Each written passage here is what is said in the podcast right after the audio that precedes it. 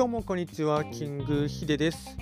今日はですね、えっと、5月30日の土曜日ですね。なので、本当に気がつけばもう5月ももうすぐ、あと明日で終わってしまってですね、もう6月、もうすぐあの、まあ、今はですね、一番新春というかですね、夏の夏に入る少し前のですね一番過ごしやすい時期で快適に過ごせる時期だと思うんですけども、まあ、のおそらく来週とかですね再来週あたりからはですね、まあ、の日本のですねジメジメとした梅雨が入ってしまいますので、まあ、今のうちに、まあ、の洗濯物とかですねあまり普段は洗濯できない布団とかですねそういったものをですね洗ってですねあの乾燥させて、まあの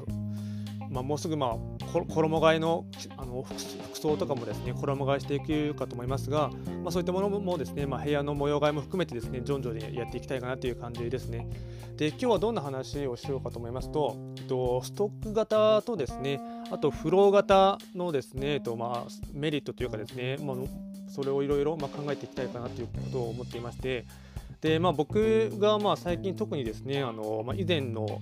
まあ、音声配信でもですねお伝えしたと思うんですけども、ま、すごい結構ですね今あの、まあ、ポッドキャストにですねハマってるというかですねあの、まあ、研究をしてるというか、まあ、勉強してる最中でして、まあ、あの今あの、まあ、いろんな方のですねポッドキャスト配信を聞いたりですねあと実際に、まあ、Kindle 本で、えっと、3冊ぐらいですね本をですね立て続けに読んでですね、まあどまあ、ポッドキャストのですね仕組みだったりですねあといかにこう視聴者数とかですねあの購読者数を増やしていくのかっていうのをですね、まあ、考えながらですね、まあ、日々運営しているというかところですね。で、まあ、やっぱりまあ今あのいろんな方のですねあの、まあ、ポッドキャストを聞いていてですねまず思ったのがですねなかなか僕みたいに一人語りをしてる人っていうのはですね相対的に見ると、まあ、数は少ないかなっていう感じですね。っていうのがすごいあの思いましたね。やっぱりそのみんなのチームというかですねインタビュー形式でやっている方がですね、まあ、多いかなっていう印象がすごいありますね。なのでやっぱりインタビュー形式でやっていきますと、まあ、それぞれその、まあ、質問されたらですねそれによって質問をし返したりですねあと、ま会話形式でやっていったりすることができるのでその予定調和で進まないというかですねその、まいろんな、ま多分ハプニングもいろいろあるかと思うんですけどももうあの、まあ、そういったところで盛り上がるところはすごい盛り上がるかと思いますしその、まあ、相性のいいパートナーというかですね話のトークのテンポとかが合う方と、まあ、一緒にやるとですね、まあ、番組自体はすごい盛り上がるのかなという感じに思っていましたね。でまあ、このストック型とですねフロー型っていうのをですね、えっと、考えていく上でですね、まあのまあ、よく一般的に言われていますけども、まあ、SNS とかですねウェブ系のマーケティングで言っていきますと、まずあのフロー型っていうのがですね、えっとまあ、どんどんそのタイムラインにですね、そのまあ、時系列的にどんどんあの新し新しいものが上の方に行くっていう感じのものですね。なので、まあ、代表的なもので言いますと、まあ、Twitter とかですね、あと Facebook、あと、えっとまあ、個人で使ってる LINE とかですね、あと、インスタグラムなんかは、はあのまあ、フロー型。なので、えっと、常に最新のものをですね、あのまあ、今の、えっと、ものを、あのどんどん、まあ、更新していかないとですね、過去のものって、過去のに上げたですね、写真とかですね、そういったものは徐々に徐々にあの埋もれてしまってですね、なかなか見つけてもらうのが難しいっていうのがですね、あのフロー型のメディアですね。で反対にそのストック型っていうのはですね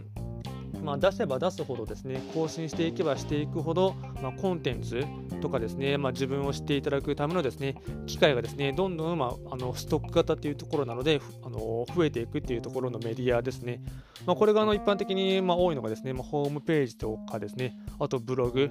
あと、まあ、この今やってる、まあ、ポッドキャストも、まあ、過去のアーカイブが残りますので、まあ、ポッドキャストもと、まあストック型のメディアになりますね。あとは、まあ、今のの一番流行りというかですね、そのまあ、潮流に乗っているものとしては YouTube もですね、あのー、ストック型のものですね、動画を出せば出すほど、まあ、どんどん溜まっていくっていう感じですね。で、やっぱりそれぞれ、まあ、フロー型のですね、メリットとデメリット、あとストック型のメリットとデメリットってそれぞれあると思うので、あのまあ、どれか一つのですね、あのまあ、メディア、あと媒体にですね、あのプラットフォームにですね、頼るのではなくて、まあ、のいかにですね多角化してですね、まあ、あの自分を知っていただくためのですねコンテンツをどう出していくかっていうのが大事なところですね。で、まあ、僕は今それで、まあまあ、僕は結構手広くですねあの手をつけてですねあの、まあやるタイプなので、一応、まあ、どのメディアもですねあのやっているんですけども、まあ、その中で、まあ、あの最近、特に力を入れていこうかなと思っているところがですね、まあ、このポッドキャストなんですね。で、それでやっぱりいろいろな人のですね、ポッドキャストの配信をですね、あのまあ、聞かせてもらったりしてですね、まあ、やっぱりその、まあ、チャンスは無限大だなっていうところを思っていまして、でこのストック型ので特にですね僕がの一視聴者としてですね今かなり結構な時間聞いていることが多いので、まあ、ラジオ感覚で聞くことがあるんですけども、まあ、このストック型の中でもですねあの、まあ、いろいろ、まあ、ホームページとかですね、ブログとか、そういったものに関しましては、まあ、あの自分であの、まあ、文字、まあ、ウェブのですね、文字媒体を読むと思うので、まあ、その視聴者としてはですね自分でま絵面というかですね字面を追って読まないとなかなかその、ま、頭には入っていかないというところがあるかと思うんですね。で、まあ、反対に音声で聞けるですね、まあ、の YouTube とかですね、ポッドキャスト、まあ、これに関しましては、まあ、一視聴者の方っていうのは、まあ、あの1回その再生ボタンを押してしまえばですね、その受動的に、まあの相手が喋ってくれていることをですね頭の中に入れるというかですね、あの、何々しながら、まあ、聞きながらとかですね、あの、まあ、おそらくリラックスした時に僕はほとんどベッドの上で聞くことが多いですけども、まあ、リラックスしながら聞くことが多いと思うんですね。で、まあ、それで、まあ、特にその比較したいところがでですね、まあ、僕は結構まあやっぱり YouTube 好きなので、まあ、いろんな方の YouTube とか、まあ、よく見るんですけども、で今はまあポッドキャストも同時にたくさんのコンテンツを聞いているんですけども、この YouTube とですね、ポッドキャストの媒体をですね、あの聞いていく中で、あの一つですね、すごいあの一視聴者として見て聞いている中ですごい最近感じたことがありましてそのまあ、これはですね、えっと、ポッドキャストのですね、いいところっていうところでですね、思っているのはですね、その、ポッドキャストって今のところ、その、なんていうんですかね、今、YouTube だと、あの、広告がですね、その、まあ、ある一定数のですね、あの基準を満たせばですねあの誰でも広告を貼ることができるんですけども、まあ、そういったあの、まあ、ポッドキャストには今のところまだそういった仕組みが出来上がっていないのでその広告がですね聞いている中で勝手に入ってこないっていうのがですねすごいいいところかなと思っていますね。で、まあ、やっぱりその YouTube だとその、まあ、好きな例えばあのうん。まあ、番組をやっている人のですね見てるときに、まあ、リラックスしながらですね1回再生ボタンをポチッと押したら、まあ、あとは聞き流ししながらですね見ながらっていうのがですねいいと思うんですけどもやっぱり急にですね広告が入ってきてですねあの、まあ、スキップをしないといけなかったりとかですねそれが立て続けに入ってきたりすると結構イラッとしてしまったりとかですねそういったあの、まあ、変なですね負荷のですね、まあ、ストレスがあると思うんですけども、まあ、これがおそらく、まあ、あとちょっと話をですねそらしてしまいますと YouTube とテレビの中でもですねいろいろ考えられると思うんですね。でテレビ離れっていうのが言われているところもあるんですけども、まあ、仮に YouTube の場合でしたら自分でスキップをすればですね広告を飛ばすこともできるんですけどもテレビの場合ってもうもうスキップもしようもなくて一回その何かの番組を見ていたらですね広告が飛ばせないですよね。なので、そういったところで結構、その一視聴者としてはですね、あのまあ、10, 10, 秒とか15秒、もしくは20秒とか、おそらく広告の枠がですね、あの 1, 1, 時間の番組でしたら、それが定期的に4、5回入ってくると思うんですけども、それが結構、まあ、見てる側としてはですね、イライラするところもあると思うんですけども、まあ、そういったところがですね、塵に積もってですね、なかなか今の、うんまあ、ユーザーというかですね視聴者の方はあの、まあ、それが待てないということで YouTube とかですねそういったあの自分ねスキップできるところに飛んでいったかなっていう背景もあると思うんですね。でそれがですね、YouTube とまた話を戻すと、YouTube と Podcast で見ていきますと、まあ、まだ Podcast っていうのはですね、あのまあ、市場的にですね、そのあまり YouTube とかと比べますと、でかい市場ではありませんので、まあ、これから成長していくためのですね、まあ、あのおそらく発展途上国みたいなですね、あのものだと思うんですけども、なので、その広告があの、まあ、勝手に入ってこないっていうのがですね、すごいそのストレスがですね、ないというかですね、一回再生ボタンを押してしまえばですね、あのまあ、もうあとはだらだらとしながらですね聞き流せるっていうのがですね一視聴者としてはその、まあ、楽だなっていうかですねあの聞くのがですねあのあまりストレスを感じなくですね聞けるかなっていうところがありますしで1回ですねやっぱりこれもストック型のものなので1本ですねあと聞いてですね、まあ、気に入らなければですね他のあの過去の回数のものとかはですね遡って聞かないと思うんですけども、まあ、の何回かですねあの聞いていただいてですね、まあ、少しでも気になっていただきましたら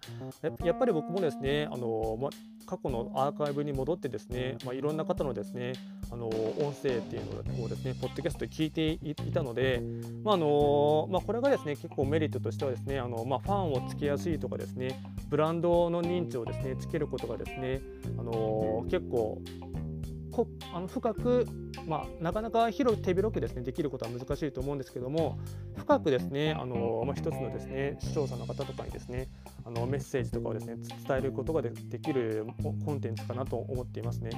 なのでうんまあ、僕もそれもすごいですね考えながらですね、まあ、いかにですねこれをポッドキャストをやってるっていうのをですね認知させてですねあの、まあ、広めるかっていうのをですねやっぱり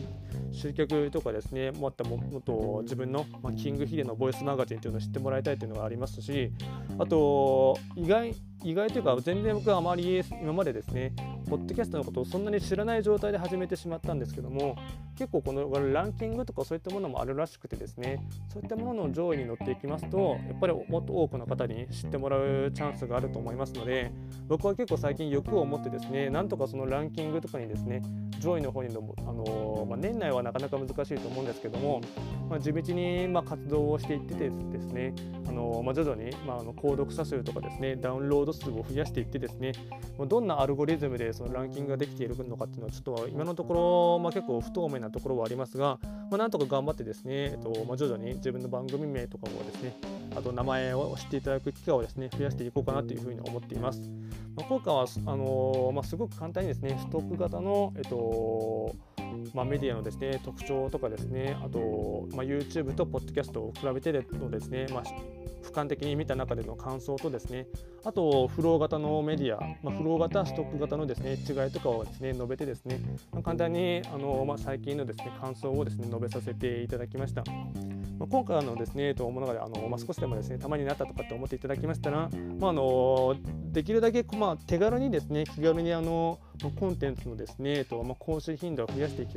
たいと思っていますので、あのまあ、購読ボタンを押していただいてですね次回のですね音声配信も楽しみにしていただければと思います。あと何かのリクエストとかですね、あと、まあ、感想等ありましたら、Twitter の方にですね、DM とか送っていただけると、すごい励みになります。最後まで聞いていただきまして、ありがとうございました。